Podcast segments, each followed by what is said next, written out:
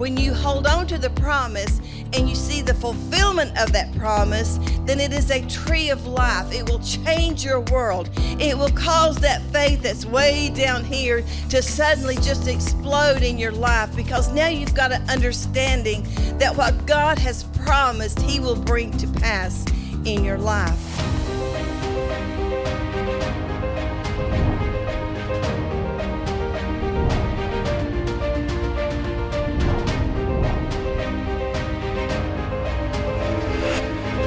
Praise the Lord. I just want to say thank you for joining us today. I've entitled today's message God's Appointment.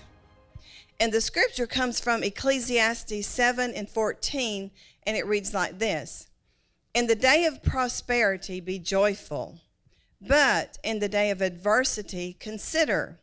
Surely God has appointed the one as well as the other, so that man can find out nothing that will come after him. So if we go back to, up to the first part, it says, In the day of prosperity, be joyful. I think that's going to be sort of easy to do, is to be joyful in the day of prosperity. Things are going good. God is blessing you. You know, you've got the desire of your heart. You're you're prospering and spiritually, you're prospering financially. And so during that time it's easy to be joyful. But then he goes on to say, but in the day of adversity, consider. He, in other words, he's saying, when you're facing adversity, I want you to think about this. I want you to consider this. He says, surely God has appointed the one as well as the other. So God has appointed those days of prosperity. He's appointed those days of joyfulness. He's appointed those days when it feels like things are just going right with you and God but he has also appointed the days of adversity. And I think sometimes we make a mistake because we don't understand that. Often when adversity comes, we think, well, God, are you mad at me? Lord, have I done something wrong?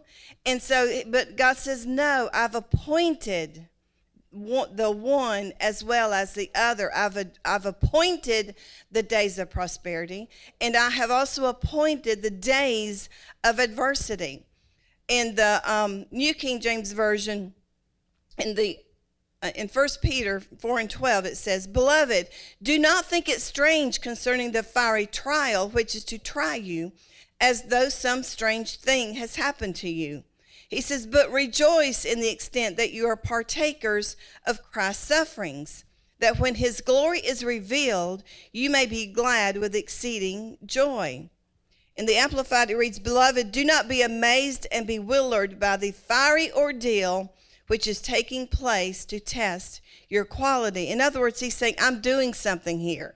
During those days of adversity is when our faith grows, when God teaches us that, that patience and the, the ability to hold on to the promises of God. And that happens during those times of adversity.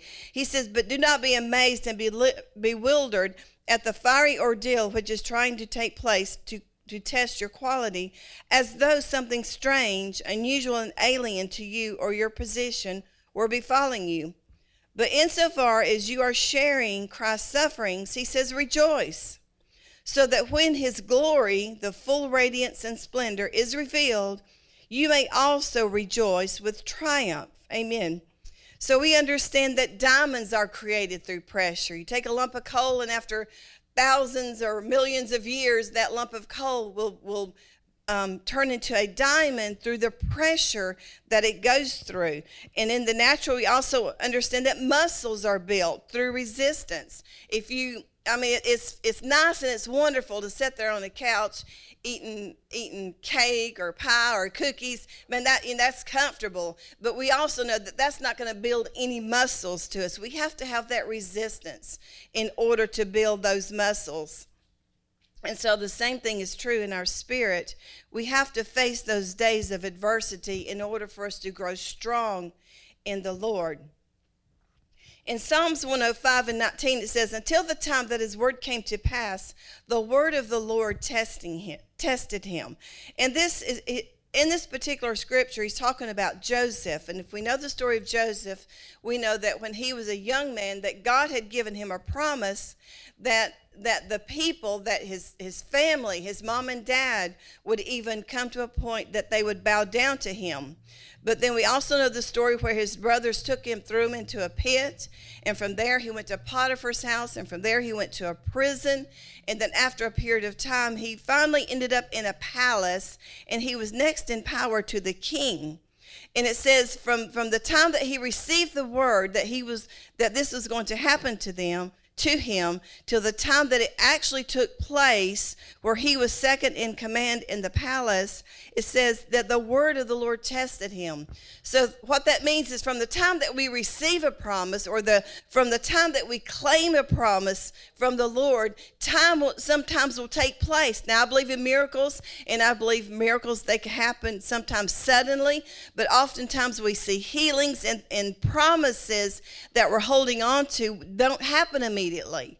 But it's during that waiting time it's during that that period of time from the time you receive it to the time that we uh, uh, re, receive the promise to the time that we, we we receive it that time that goes by will test us. Amen but God wasn't mad at Joseph because the promise took time in his life. But it took the trials and tests that he went through to mold him and make him into the person he needed to be in order to be a ruler in the land. We, we know that if you have a battery, it takes positives and negatives to produce power. And that's what we want, is the power of God working in our lives. Proverbs 13 to 12 says, Hope deferred makes the heart sick but when the desire comes, it is a tree of life. Now, I understand this scripture. Hope deferred makes the heart sick. Um, I remember, if you know my testimony, many years ago, my husband and I were wanting to have a child, and it was 12 years before we actually had a baby. You know, and I know what it's like to hope for a child and hope and hope and hope. And, you know, days and months and years go by and you and you don't have that child. You, you're hoping for it. You're praying for that child. And hope deferred makes the heart sick. I know what it's like to not even want to hope because I didn't want to hurt. I didn't want to be disappointed. I know what it feels like for hope to be deferred and to make the heart sick. But this I also understand this second part of that verse where it says, but when the desire comes, it is a tree of life. When you hold on to the promise and you see the fulfillment of that promise, then it is a tree of life. It will change your world. It will cause that faith that's way down here to suddenly just explode in your life because now you've got an understanding that what God has promised, He will bring to pass in your life. Proverbs 24 and 14 says, If you faint in the day of adversity, your strength is small. We need to understand that sometimes we do fail, and God knows that we fail. It, but he says, if we fail, that our strength is small. We haven't faced that adversity to a point that it has strengthened our faith. And that's what we need to understand that that is what God is doing in our, in our life, is that he's building us, he's strengthening us in Luke 22, in verse 31, it talks about um, just before Jesus was crucified on the cross.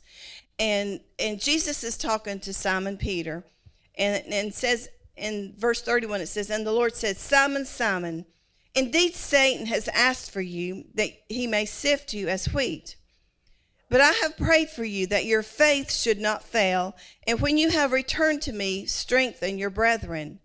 But he said to him, Lord, I'm ready to go with you both to the prison and to death. Then he said, I will tell you, Peter, the rooster shall not crow this day before you will deny me three times that you, that you know me.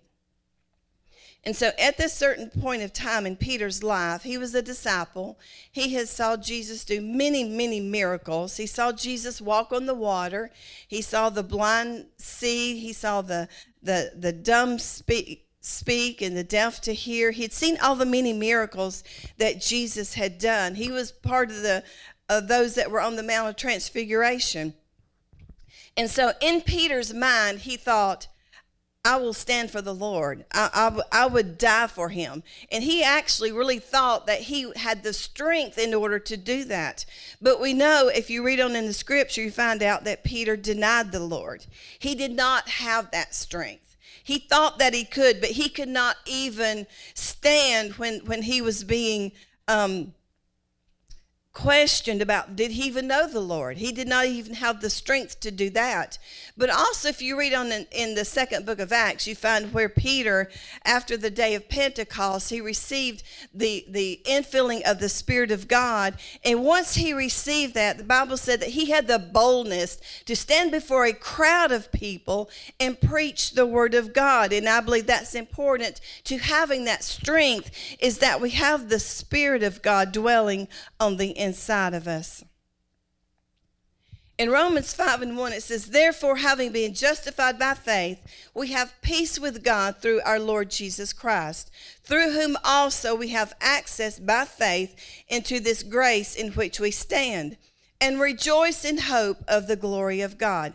Now, I understand that scripture. It says, rejoice in the hope of the glory of God. So I understand that we have something to rejoice in because we have hope. We know that we're going to heaven. We know that we'll, we'll see the King of Kings and the Lord of Lords. That's true. If, if you're saved, then you know that you're going to heaven and that you'll see the Lord. And so we can rejoice in hope of the glory of God. But now the second uh, sentence is, reads a little different. He says, and not only that, but we also glory in tribulations. Now, if, if it stopped right there, I'd have to say, you know, Paul, you're, you're messing up really bad right here.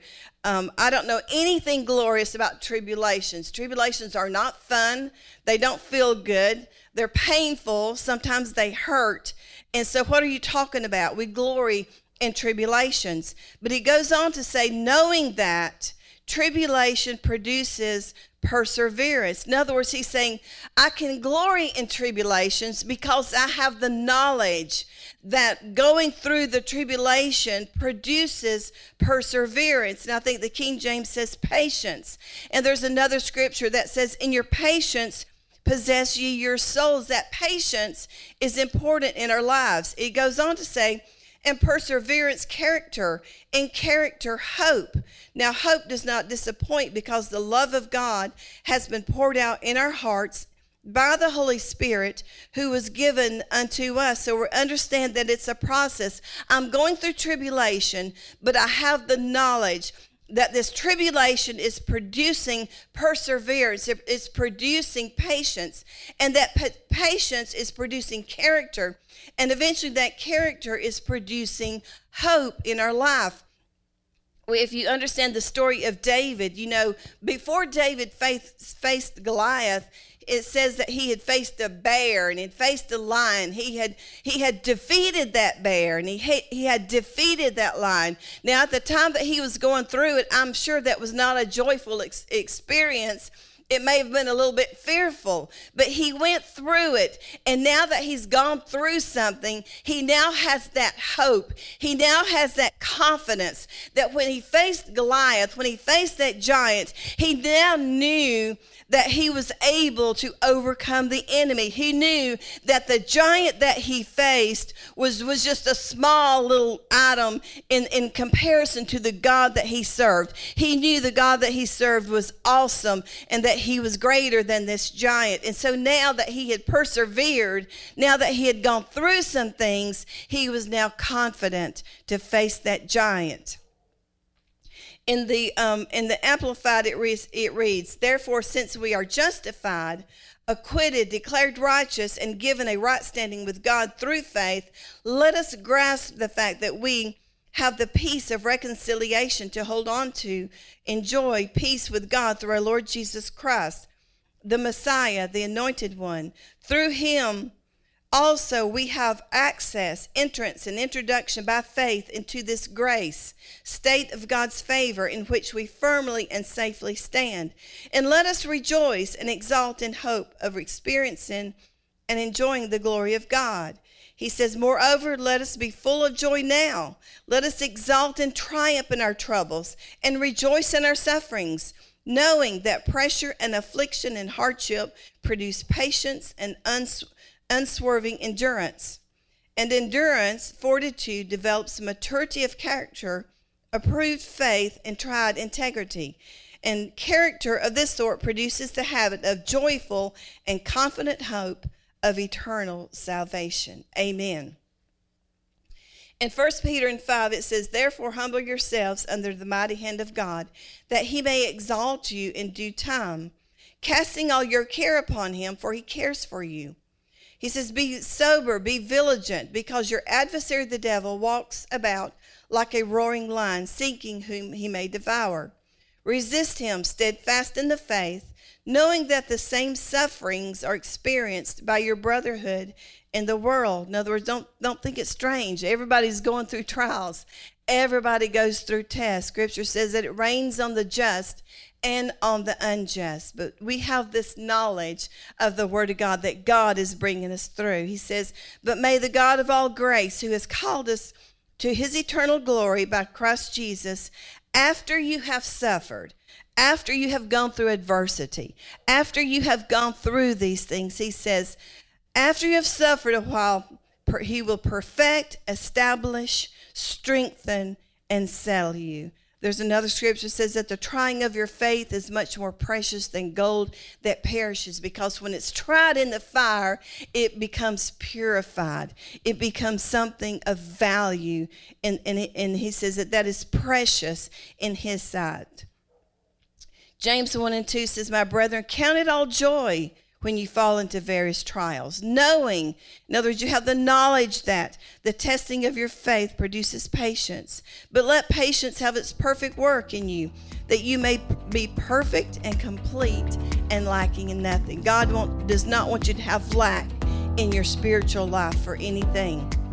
And I'll conclude with this. In, in Isaiah 40 and 31, it says, But those who wait upon the Lord shall renew their strength. They shall mount up with wings like eagles. They shall run and not be weary. They shall walk and not faint. Amen. You have a purpose and your calling in your life. God desires good things for you, for his children. And it takes both the positives and the negatives in our life to produce that power, to produce that endurance. Amen. God bless you.